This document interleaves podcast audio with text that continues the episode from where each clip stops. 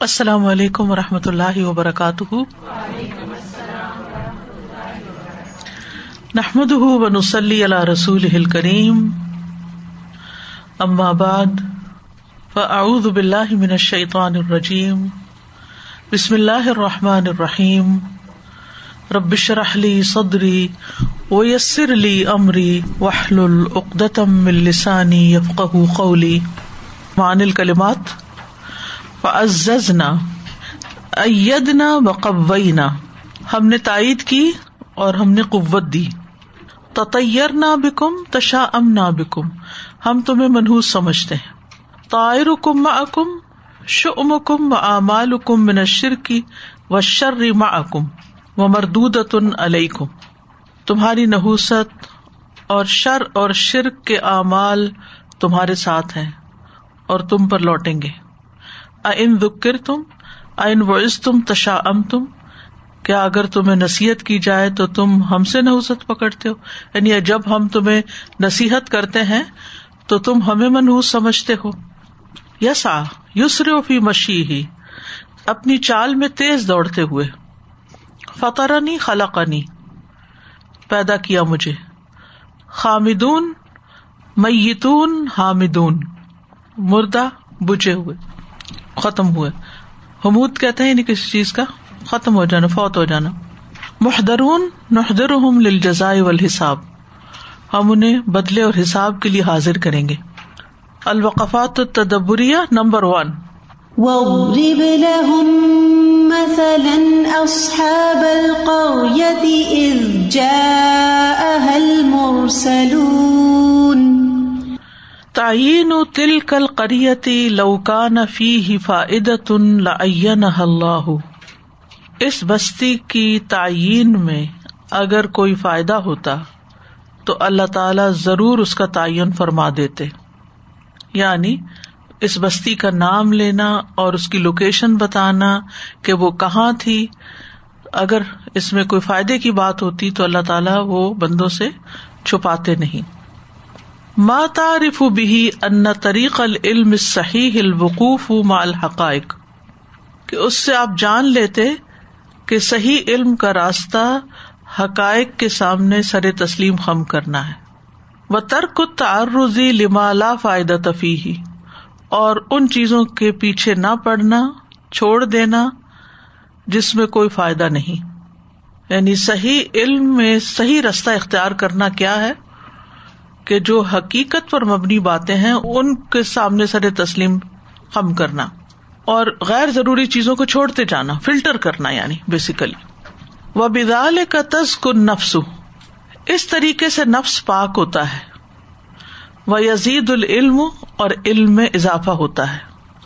کیونکہ اگر انسان ہر غیر ضروری بات میں الجھتا چلا جائے اور سائڈ ٹریک ہو جائے، کبھی ادھر نکلے، کبھی ادھر نکلے، تو منزل تک نہیں پہنچ سکتا۔ اور ایسے علم کا کچھ فائدہ بھی نہیں ہوتا جس میں انسان فوکسڈ نہ ہو۔ منہائی تو یزن الجاہل، اس اعتبار سے کہ جاہل سمجھتا ہے انا زیادہ ہو کہ علم میں زیادتی یا اضافہ بکر الاقوال، ایسے اقوال بیان کرنے سے ہوتا ہے اللہ لا دلیل علیہ جن کی کوئی دلیل ہی نہیں ملتی، ولا حجت علیہ اور نہ ہی ان پر کوئی حجت ہوتی ہے۔ یعنی اگر ہم کوئی بھی بات کرتے ہیں جس کے بارے میں ہمیں پوری طرح پتا ہی نہیں کہ واقعی یہ ہے بھی کہ نہیں۔ ہی سیڈ شی سیڈ اس نے کہا، اس نے کہا، میں نے سنا، میں نے دیکھا، لیکن اس کی کوئی بنیاد ہی نہیں تھی۔ تو ایسی صورت میں آپ کے پاس ایک معلومات کا جیسے آج کل سوشل میڈیا سے بہت کچھ آپ دیکھتے رہتے ہیں۔ یعنی اس اعتبار سے کہ جن کے کوئی ریفرنس نہیں ہوتا، صرف باتیں ہی باتیں ہوتی ہیں، تبصرے ہی تبصرے ہوتے ہیں۔ تو ایک انسان سمجھتا ہے کہ میرے نالج میں اضافہ ہو رہا ہے، میرا ذہن کھل رہا ہے لوگوں کی باتوں سے۔ اور ان باتوں کی کوئی حقیقت بھی نہیں، حقائق کا پتہ ہی نہیں ہے کہ کیا ہے اصل میں۔ جیسے کوئی حادثہ ہو جاتا ہے، کوئی قتل کی واردات ہو جاتی ہے، یا کوئی ایسی معلومات ہوتی ہیں جن پہ ابھی کوئی سائنٹیفک پروف نہیں ہے، تو ان باتوں کو پڑھنا، سننا، دیکھنا، ان میں کھوئے رہنا، یہ محض وقت کا ضیاع ہے، کیونکہ یہ علم میں اضافہ نہیں ہے۔ علم میں اضافہ وہ ہے جو علم نافع ہو۔ اگر علم نافع نفع مند علم آپ کو مل رہا ہے، جس پر کوئی دلیل ہے، تو وہ اصل میں فائدے کی چیز ہے۔ یعنی یقینی علم ہونا جو ہے، اس میں رسوخ حاصل کرنا، یہ ہے اصل فائدے کی چیز۔ رہی وہ باتیں جو محض لوگوں کے خیالات ہیں، یا محض لوگوں کی آرا ہیں اور اقوال ہیں اور خیالات ہیں اور ان کے گمان اور شکوک ایسی چیزیں جو ہے وہ فائدے کی نہیں ہوتی، ان سے پرہیز کرنا چاہیے۔ بلا یا منہا من الفائدہ اور ان اقوال کو بیان کرنے سے کوئی فائدہ بھی حاصل نہیں ہوتا۔ اللہ تشویش ذہنی سوائے ذہن کو تشویش میں مبتلا کرنے کے۔ واطیاد العمور المشکوک فیحا اور ذہن کو مشکوک امور کا عادی بنانے کے۔ یعنی پھر ذہن بھی ویسے ٹیون ہو جاتا ہے۔ انہیں چیزوں میں اس دلچسپی دینے لگتا ہے۔ مثال کے طور پہ جن لوگوں کو ڈرامے دیکھنے یا ایسی چیزیں انٹرٹینمنٹ کی جن کا پتا بھی ہوتا ہے کہ جھوٹ ہے ان کی کوئی حقیقت نہیں، یہ بس میڈ اپ ہے لیکن مزہ آ رہا ہے، بس ٹھیک ہے، دیکھ رہے ہیں، دیکھ رہے ہیں۔ پھر آہستہ آہستہ انسان کا ٹیسٹ بھی وہی بن جاتا ہے۔ پھر اس کو کوئی سنجیدہ بات اچھی بھی نہیں لگتی۔ یہ بالکل ایسے ہی جن لوگوں کو جنک فوڈ کھانے کی عادت ہو جاتی ہے وہ آرگینک فوڈ یا صحت مند غذا جو ہے وہ نہیں کھا سکتے ان کے لیے بڑی بھاری ہوتی ہے، بڑی مشکل ہوتی ہے۔ تو ہم اپنے آپ کو دیکھیں کہ ہم خود کو کس علم کا عادی بنا رہے ہیں۔ حقیقی علم کا، فائدہ مند علم کا یا جنگ کا۔ اصل مت طریقت المسلح تعملی المبہمات فی القرآنی ولی ماضا قرآن میں جو مبہم اور غیر واضح چیزیں ہیں ان کے ساتھ سب سے بہترین معاملہ کرنے کا کیا طریقہ ہے؟ ولی اور کیوں؟ ان چیزوں کے پیچھے نہ پڑا جائے جن کے بارے میں قرآن نے خاموشی اختیار کی ہے۔ کسی مسلط کسی حکمت کے تحت کی ہوگی نا۔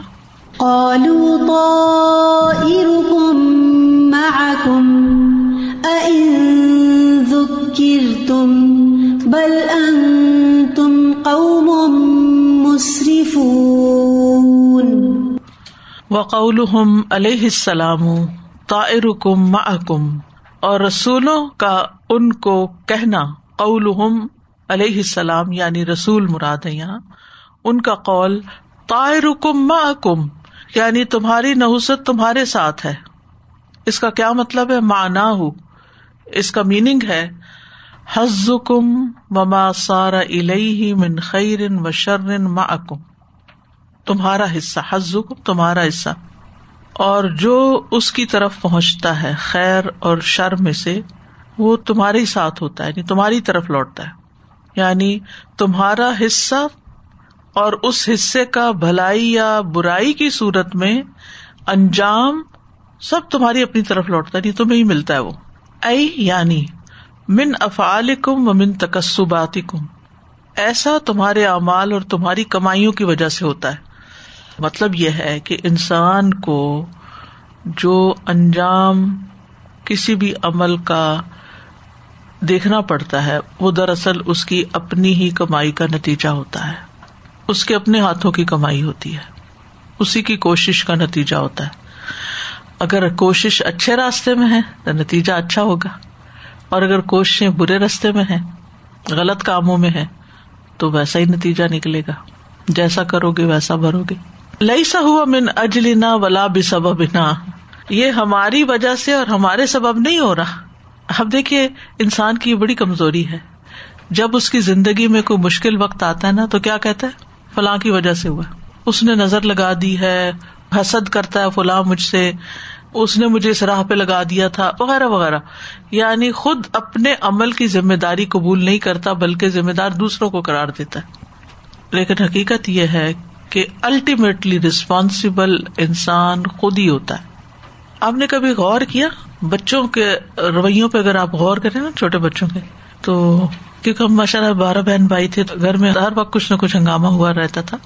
تو چھوٹے بہن بھائی تھے، تو دو بہن بھائی مثلاً یا دو بھائی لڑ پڑے۔ تو ایک ان میں سے روتا روتا شکایت لے کے آ جاتا کہ میں بڑی تھی، یا میرے والد کے پاس شکایت لے کے آ جاتا، فلاں نے مجھے مارا۔ تو میرے والد ہمیشہ کہتے، جاؤ اس کو بلا لو۔ اس کو حاضر کیا جاتا اور یہ بتاؤ کیوں مارا اس پہلے اس نے مارا تھا۔ پہلے اس نے مارا تھا۔ یعنی چھیڑا اس نے تھا۔ میں نے تو صرف جواب دیا تھا۔ اور اب نتیجہ اس کو جب بھگتنا پڑا تب روتے ہوئے شکایت آپ کے پاس آ گئی۔ تو بعض اوقات جب ہم معاملے کی تحقیق نہیں کرتے تو ہوتا یہی ہے کہ جو ہمارے سامنے کہانی لے کے آ جاتا ہے، ہم اسی کو بلیو کر لیتے ہیں کہ یہی سچا ہوگا۔ اسی پہ زیادتی ہوئی اسی پہ ظلم ہوا اور ان معاملات میں بھی جب ہم اللہ کی نافرمانی کرتے ہیں یا گناہ کا کوئی کام کرتے ہیں اور اس کے نتیجے میں ہم پر کوئی مصیبت آتی ہے کیونکہ گناہوں کے نتائج دنیا میں بھی نکلتے ہیں، تو پھر ہم وجہ تلاش کرنے لگتے ہیں کہ کون ریسپانسبلٹی لے میری، کہ اس کی وجہ سے میرے اوپر یہ مصیبت آئی۔ تو یہاں پر اس قوم کا بھی حال یہ تھا، شامت اپنی تھی ان کی کہ انہوں نے پیغمبروں کی بات کا انکار کیا تھا اور اس وجہ سے ان کے اندر بے چینی تھی۔ شک مریب تھا، لیکن ذمہ دار وہ پیغمبروں کو کرار دے رہے تھے یہ بالکل ابلیس والا رویہ ہے نا۔ ابلیس نے سجدے سے انکار کیا، جس کے نتیجے میں اللہ تعالیٰ اس سے ناراض ہوا۔ لیکن اس نے ذمہ داری کس پہ ڈال دی؟ اللہ سبحان تعالیٰ پہ۔ حالانکہ جو انجام اس کو ملا یا جو لانت اس پہ پڑی، وہ اس کے اپنے ہی کرتوت کا نتیجہ تھی، لیکن وہ اسے ایکسپٹ کرنے کو تیار نہیں تھا۔ تو اس سے سبق یہ ملتا ہے کہ جب بھی انسان پر کوئی مشکل آ رہی ہو تو اس کو بیٹھ کے انالائز کرنا چاہیے کہ اس میں اگرچہ دوسرا سامنے نظر آ رہا ہے، تکلیف دیتا ہوا، لیکن میری اپنی ذمہ داری کیا بنتی ہے؟ میری غلطی کہاں ہے؟ وہ کسی بھی شکل میں ہو سکتی ہے۔ بعض اوقات دوسروں کی بات کا بہت اثر لینے کی شکل میں، بعض اوقات کسی چھپے گناہ کی شکل میں یعنی کوئی چھپا گنا ہوتا ہے۔ دل کے بھی گناہ ہوتے ہیں نا، لیکن ہمیں پتہ ہی نہیں ہوتے۔ ہم کن گناہوں میں مبتلا ہیں۔ اور جب ان کا نتیجہ سامنے آتا ہے، تو بھی بات سمجھ نہیں آتی کہ یہ کس طرح ریپینٹ کرنا ہے۔ ریپینٹ کرنا کیا ہے؟ واپس لوٹنا۔ یعنی جو غلط رستہ اختیار کیا تھا، اس کو چھوڑ کے سیدھے پہ آنا۔ تو جو کنفیوز مائنڈیڈ ہوتا ہے انسان، اس کو تو سمجھ نہیں آتی وہ کر کیا رہا ہے۔ تو عقل مند ہے وہ جس کو اپنی غلطی نظر آ جائے۔ اور پھر وہ اس کی اصلاح بھی کر لے۔ کیونکہ جب تک روٹ کاز پہ نہیں پہنچے گا غلطی کو نہیں سمجھے گا کہ میری غلطی ہے نہ توبہ کرے گا نہ اس کی اصلاح کرے گا اور نہ حالات بدلنے کے ہیں پھر۔ سادہ جیسے ابھی آپ نے ابلیس کا مینشن کیا نا کہ ابلیس کا رویہ ہے یہ کہ بلیم کر دینا۔ تو ہم اس کے کانٹری آدم علیہ السلام کو جب دیکھتے ہیں تو اللہ تعالیٰ نے تو ان کو سکھایا تھا۔ کہ اللہ تعالیٰ نے ان کو کلمات سکھائے اور ان کو وہ طریقہ سکھایا کہ اگر غلطی ہو تو کیسے خود اپنے آپ کے اوپر ذمہ داری لینا ہے اور اس کے بعد اللہ سے رجوع کرنا ہے، اللہ سے مغفرت اور توبہ کرنی ہے۔ تو جو ہمیں سکھایا گیا طریقہ، ہم اسے بھول جاتے ہیں اور شیطان کے طریقے کو ہم اختیار کر لیتے ہیں۔ اور اسی وجہ سے پھر ہم نقصان اٹھاتے رہتے ہیں۔ توبہ کر لو، پلٹ آؤ، چھوڑ دو کسور لئی سا ہوا من اجلی نا ولا بھی سبب نہ بل بغی کم و کفری کم بلکہ تمہاری سرکشی اور تمہارے کفر کی وجہ سے ایسا ہوا ہے۔ وہ بحاظ آفسر اناس اور لوگوں نے اس کی یہی تفسیر کی ہے۔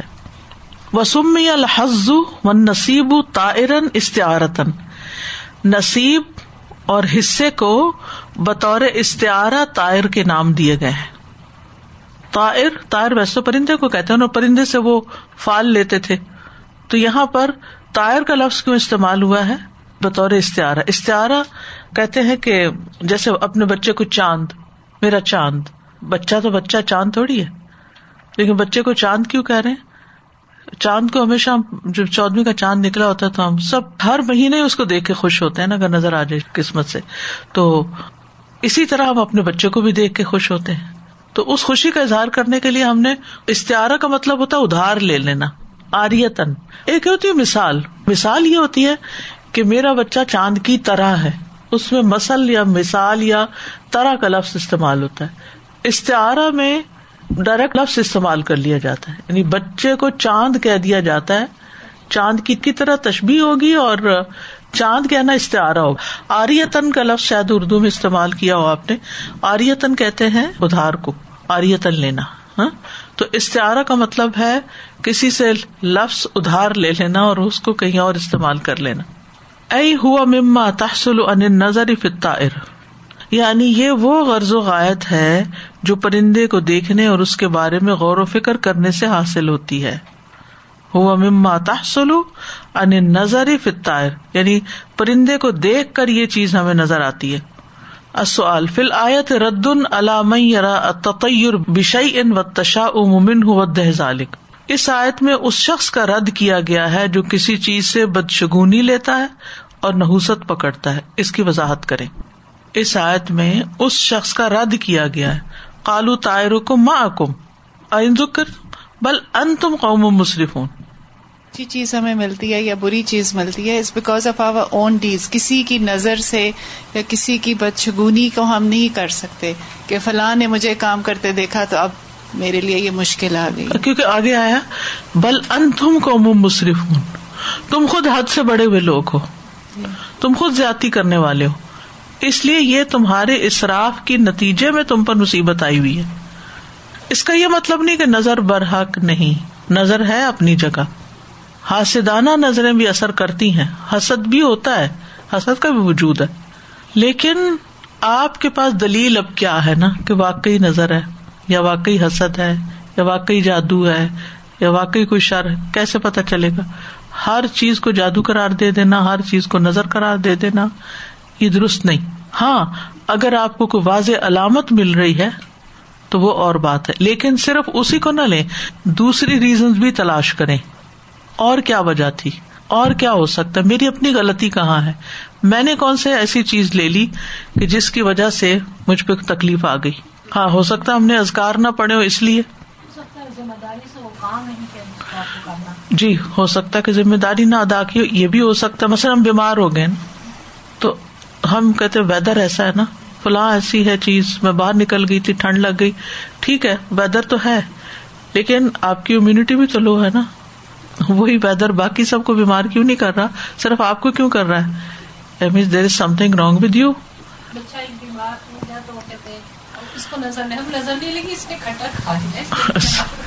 جی۔ وہ اسباب جو وہاں غلطی کے ہیں نا وہ ہم نہ دیکھنا چاہتے نہ قبول کرنا چاہتے ہیں۔ یہ ایک عمومی کمزوری ہے انسان کے اندر۔ یہاں اس بات کو لمبا کرنے کا میرا مقصد یہ ہے کہ ہم سب کی زندگی میں کسی نہ کسی شکل میں کوئی نہ کوئی مشکل دن رات آتی رہتی ہے۔ ہم سب کے لیے یہ ایک نارمل سی بات ہے کیونکہ زندگی ایک امتحان ہے۔ ہر مشکل کا ذمہ دار دوسروں کو قرار دے کے اس سے فرار حاصل کرنا علاج نہیں ہے۔ اس سے مسائل حل نہیں ہوتے۔ مسائل حل ہوتے ہیں سب سے پہلے اپنے آپ پر لا کے دیکھیں کہ میری غلطی کہاں ہے۔ مجھے کہاں اپنی اصلاح کرنی ہے۔ پہلے اس کی اصلاح کر لیں۔ پھر بھی اگر مسئلہ ایگزٹ کرتا ہے تو پھر نیکسٹ اسٹیپ لیں کہ جو باہر سے کوئی شر آ رہا ہے تو اس کا دروازہ کیسے بند کرنا ہے؟ جیسے اگر آپ کا گھر ٹھنڈا ہو رہا ہے تو آپ فوراً چیک کرتے ہیں، سب سے پہلے کیا؟ ہیٹ چیک کرتے ہیں، ٹھیک ہے نا؟ ہیٹنگ کو چیک کریں اچھا وہ بھی چیک کر لی، وہ تو صحیح ہے۔ پھر کیا؟ کوئی ونڈو تو نہیں کھلی۔ ٹھیک ہے نا؟ پھر اس کو بند کرتے ہیں۔ لیکن نمبر ون ونڈو نہیں چیک کرتے آپ کے باہر سے کیا آ رہا ہے۔ نمبر ون ہیٹ چیک کرتے ہیں۔ اندر کا سسٹم ٹھیک ہے۔ اور لاجیکل سیکوینس بھی یہی ہے کہ پہلے اپنے اندر کی امیونٹی کو دیکھیں، وہ صحیح ہے۔ اگر اندر سے سب ٹھیک ہے تو پھر پھر باہر سے کہاں سے آئی ہے وہ چیز؟ تو آئندہ مجھے اس کو اوائڈ کرنا ہے۔ عقل مند انسان تو یہی دیکھتا ہے نا۔ تو پیغمبروں نے ان کو یہاں بھی اس بات میں بھی سبق سکھا دیا۔ بل ان تم قوم مصرف نمبر تھری۔ وجاء من أقصى المدينة رجل يسعى، قال يا قوم اتبعوا المرسلين۔ ووصف الرجل بالسعي يفيد أنه جاء مسرعا، اور آدمی کو دوڑنے کی صفت کے ساتھ متصف کرنا اس بات کا فائدہ دیتا ہے کہ وہ بہت تیزی سے آیا تھا۔ وصف الرجلی رجول کا وصف بیان کرنا بسائی سائی کے ساتھ یوفید اس بات کا فائدہ دیتا ہے ان جامس ریان کہ وہ تیزی سے آیا تھا۔ وہ ان بلغ ہم اہل مدینتی اور اس کو شہر کے رہنے والوں کا ارادہ پتہ چل گیا تھا کہ وہ پیغمبروں کے ساتھ کیا کرنے لگے ہیں۔ بے رج میں رسولی، رسولوں کو رجم کرنے یعنی پتھر مار کے قتل کرنے کا، او تعزیب یا انہیں سزا دینے کا۔ ارادہ ہم تو اس بندے نے ارادہ کیا کہ وہ ان کو نصیحت کرے جو یہ ارادہ کر رہے ہیں۔ خشیتن علیہم، ان کے اوپر ڈرتے ہوئے کہ پیغمبروں کو نقصان دے کے اپنا نقصان نہ کر لیں۔ وہ اللہ رسول اور رسولوں کے بارے میں ڈرتے ہوئے کہ کہیں رسول قتل نہ کر دیے جائیں۔ کتنی سمجھداری کی بات ہے نا۔ سب کی خیر خائی کی۔ قوم کی بھی خیر خائی کہ اگر انہوں نے رسولوں کی بات نہ مانی یا رسولوں کو کوئی تکلیف دی تو ان کی شامت آ جائے گی۔ یعنی اگر قوم بفر گئی اور انہوں نے قتل کر دیا رسولوں کو تو رسولوں کو تکلیف پہنچے گی۔ وہ ثنا ان اللہ حاضر رجولی یہ اس شخص کی تعریف ہے۔ اور یہاں اس آدمی کی تعریف کرنا یوفید ان مم یقتدا بھی فل اسرا اس بات کا بھی فائدہ دیتا ہے کہ جلدی کرنی چاہیے الا تغیر المنکر، برائی کو دور کرنے کے لیے۔ برائی کو روکنے کے لیے جلدی کرنی چاہیے۔ یہ بڑا اہم سبق ہے اس میں۔ کہتے نا stitch in time save nine وقت پر اگر انسان کوئی ایکشن لے لینا کسی غلط چیز کو روکنے کا، تو انسان کی بہت سی ایفرٹ بہت سا مال، بہت سی پریشانی ختم ہو جاتی ہے. لیکن اگر جیسے چھوٹی برائی ہے، چھوٹا سوراخ ہے، چھوٹا نقصان ہے، انسان اس سے کیئر لیس ہو رہا ہے کیئر لیس ہو رہا ہے، نتیجہ کیا نکلتا ہے؟ وہ بہت بڑا بن جاتا ہے. تو کچھ چیزیں ہوتی ہیں، ان کو اگنور نہیں کرنا چاہیے۔ ان کو اپنی لائف میں جلد از جلد ریکٹیفائی کر لینا چاہیے۔ مثلاً، اگر بچپن میں کسی بچے کی صحت خراب ہے اور ماں باپ توجہ نہیں دے رہے، تو کیا ہوتا ہے؟ وہ بچے جوانی میں بھی تھکے ہارے ماندے رہتے ہیں۔ پھر جوانی میں اس بچے نے خود اپنی پروانی کی، خوب جی بھر کے بے احتیاطیاں کی۔ نتیجہ کیا ہوا؟ جو ہی تھوڑا سا اور بڑا ہوا اور بیماریاں آ گئی اور جب جوانی میں اور بڑی عمر میں نہیں کیا تو بڑھاپا پھر آپ دیکھیں، اس سے بھی ورس تو کچھ چیزیں چاہے صحت کے معاملے میں ہوں، جب پتا چل جائے، ایک تو کا پتا نہیں، لیکن جب پتا چل جائے تو انسان اس کی فوراً اصلاح کی کوشش کرے، اس میں تاخیر نہ کرے۔ ما فائدت الوصف بال جملت الفیلیت یسا فلایت الکریمہ؟ اس آیت کریمہ میں اس شخص کو جملہ فیلیا کے ساتھ یعنی یسا کے لفظ کے ساتھ متصف کرنے کا کیا فائدہ ہے؟ یہ جو اوپر ابھی بیان ہوا ہے کہ تغیر المنکر میں جلدی کرنی چاہیے۔ Number four.